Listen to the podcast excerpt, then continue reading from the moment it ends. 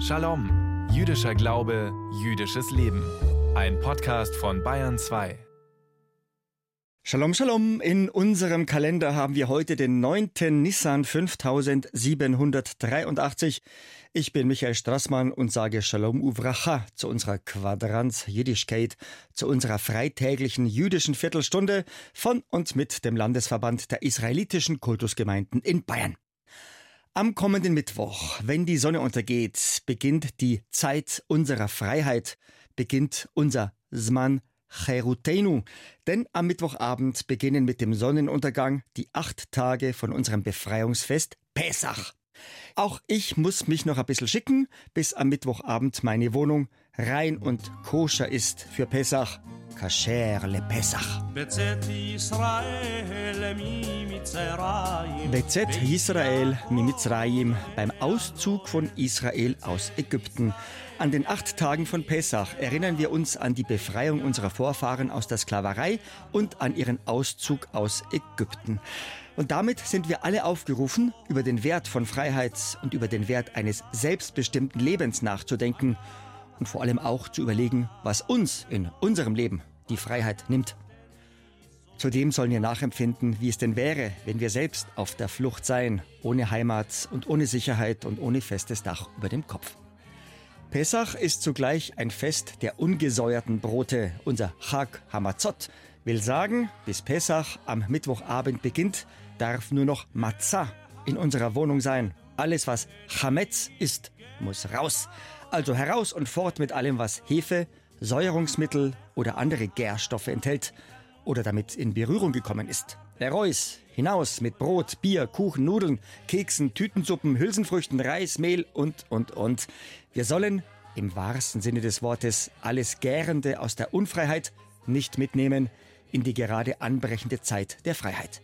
Deswegen muss spätestens am Mittwochabend unser Zuhause ganz besonders rein sein, ganz besonders koscher. Eben koscher für Pesach, kasherle Pesach. Dabei geht's im übertragenen Sinn auch um alles, was in uns selbst gärt und brodelt und nicht zuletzt um alles Aufgeblasene in unserem Verhalten. Avadim Hayinu, wir waren Sklaven. 430 Jahre lang haben unsere Vorfahren in Ägypten harte Arbeit leisten müssen, Zwangsarbeit. Doch dann wagen sich Moses und sein Bruder Aaron vor zum Pharao, aber der ägyptische Herrscher bleibt unnachgiebig, selbst nach neun immer grausameren Plagen. Erst nach der zehnten Plage gibt der Pharao nach. Denn in Ägypten sterben alle Erstgeborenen.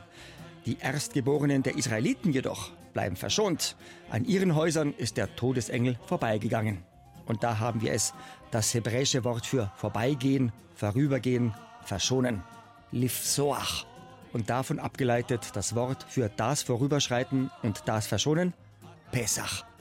Unser Shalom-Reporter Christian Riedel hat sich umgeschaut und umgehört, wie man sich in unserer Gemeinde, in unserer Kehila in Straubing auf Pessach vorbereitet.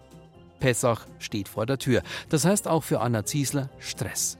Sie ist die Vorsitzende der israelitischen Gemeinde in Straubing. Die zählt in der Gäubodenstadt etwa 500 Mitglieder.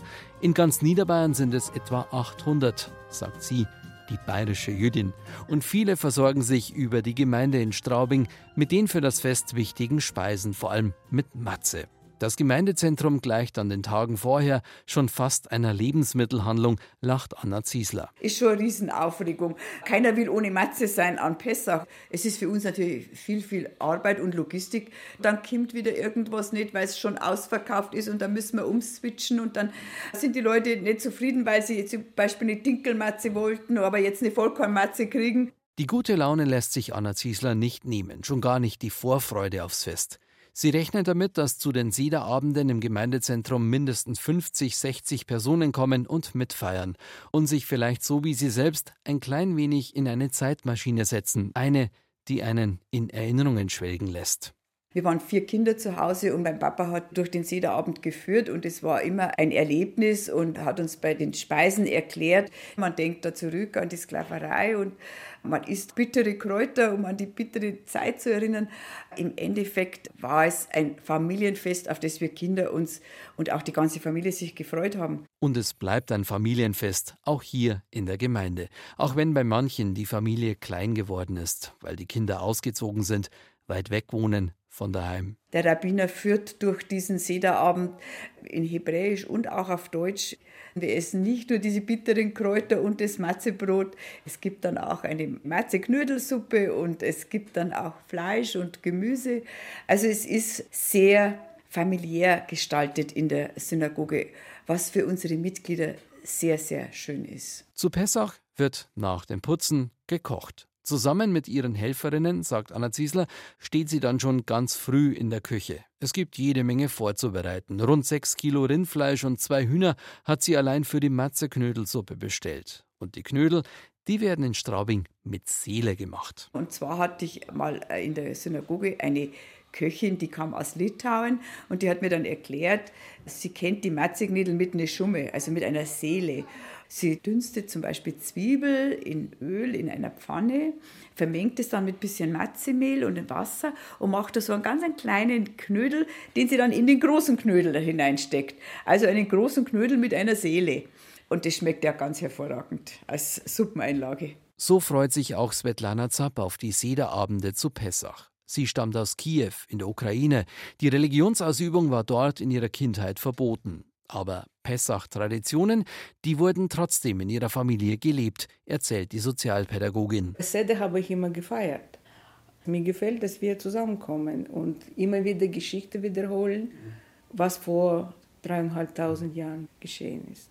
Wenn Svetlana Zapp und Anna Ziesler über Pessach, über die Sederabende sprechen, würde man zu gerne mitfeiern. Grundsätzlich ist das natürlich immer möglich, sagt die Vorsitzende der israelitischen Gemeinde in Straubing, denn zu gerne würde Anna Ziesler die Türen der Synagoge weit öffnen. Nur, sie ist dazu gezwungen, genau das Gegenteil zu machen, die Sicherheitsvorkehrungen weiter zu verstärken. Wir haben das immer schon gehabt, dass wir Gäste am Pessach-Sederabend empfangen haben. Wir würden gerne die Synagogentüren weit öffnen. Antisemitismus in welcher Form auch immer ist ein ständiger Begleiter und ein ständiges Thema auch heute noch. Trotzdem bleibt Anna Ziesler optimistisch. Ihre Heimat Straubing will sie sich nicht nehmen lassen. Genauso wenig jüdische Traditionen und Feste. Beim Essen und Trinken äh, streitet man nicht.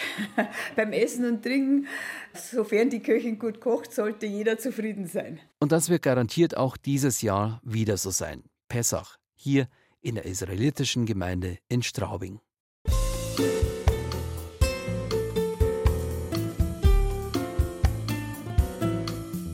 Unser jüdisches Befreiungsfest Pessach wird immer wieder verglichen mit dem christlichen Ostern. Und ja, das sogenannte letzte Abendmahl, das Jesus von Nazareth mit seinen Anhängern gefeiert hat, war nichts anderes als eine traditionelle jüdische Pessachfeier, ein sogenannter Sederabend. Im Hebräischen spricht man von Seder, wenn man Ordnung meint. Und so spricht man an Pessach vom Sederabend, weil dieser Abend seit Jahrhunderten nach einer festen Ordnung abläuft. Genau das, was vor 2000 Jahren Jesus und seine Jünger gemacht haben, machen wir Juden am Mittwochabend und dann nochmal am Tag drauf, am Donnerstagabend. Da brechen wir das ungesäuerte Brot, da halten wir den Becher mit dem Rotwein hoch, da sprechen wir den Segenspruch, den Kiddusch und so weiter. Und wir denken an das Prinzip Befreiung und Freiheit. Traditionell feiern wir unseren Pessach-Seder in großer Runde am festlich gedeckten Tisch Einmal mit der ganzen Gemeinde und dann noch einmal daheim mit der Familie und mit Freunden. Unser geschätzter Funkrebbe, Rabbiner Joel Berger, wünscht uns allen Chag Pesach Kasher Vesamer, e koschern und freilichen Pesach, ein koscheres und fröhliches Befreiungsfest. In gut vier Stunden bricht mit dem Sonnenuntergang unser nächster Schabbat an. Den kommenden Schabbat kennen wir als den großartigen Schabbat den erhabenen Schabbat als Shabbat Hagadol. Er ist der letzte vor unserem Befreiungsfest Pesach. Das Befreiungsfest Pesach ist in unserer jüdischen Geschichte ein religiöser Scheideweg, die Befreiung aus der Sklaverei in einem fremden Land und der Auszug aus Ägypten in ein selbstbestimmtes Leben ist ein Schlüsselerlebnis, ein Dreh- und Angelpunkt in unserem Selbstverständnis. Gegen Ende der Sklaverei und der Unterdrückung in Ägypten werden die Israeliten aufgerufen, ein Lamm für jeden Haushalt bereitzustellen. Die Kinder Israels sollen dieses Lamm auf offenem Feuer braten und es dann gemeinsam essen. Ein Gemeinschaftsmahl am Vorabend des Auszuges in die Freiheit. Ein wichtiger Schritt auf dem Weg in die Freiheit ist der Verzicht auf die Gemeinschaftsküche der Sklavenhalter und Unterdrücker. Durch den Erwerb des Lammes zeigt jedes Haus der ja noch in Knechtschaft lebenden hebräischen Sklaven, wir sind das Volk, wir sind das Volk der Israeliten und wir werden alle befreit werden. Nach den Berechnungen unserer Schriftgelehrten ist der zehnte Tag des Monats Nisan, für den die Schrift das Besorgen des Lammes anordnet, ein Schabbat, eben der Schabbat Hagadol. Bis dahin gilt der Schabbat als Tag des Gedenkens an die Erschaffung der Welt.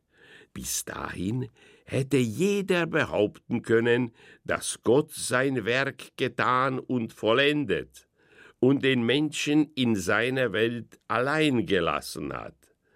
Die Ereignisse am Shabbat Hagadol kurz vor dem Auszug aus Ägypten beweisen den Israeliten, dass der Schöpfer seine Kinder nicht der Unterdrückung und Willkür überlässt. Der Shabbat Hagadol ist die Geburtsstunde von Gottes Fürsorge und Gnade gegenüber einem ganzen Volk, seinem Volk.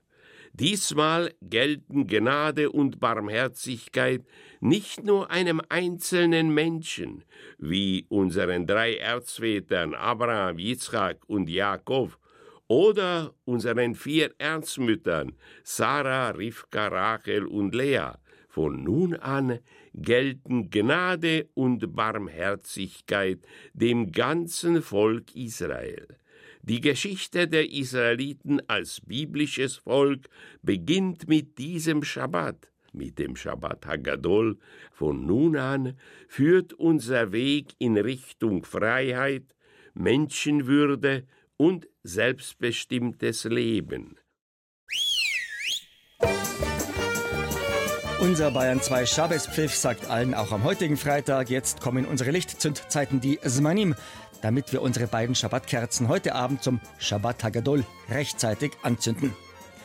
In der Nacht auf den letzten Sonntag haben wir unsere Uhren um eine Stunde nach vorne gedreht.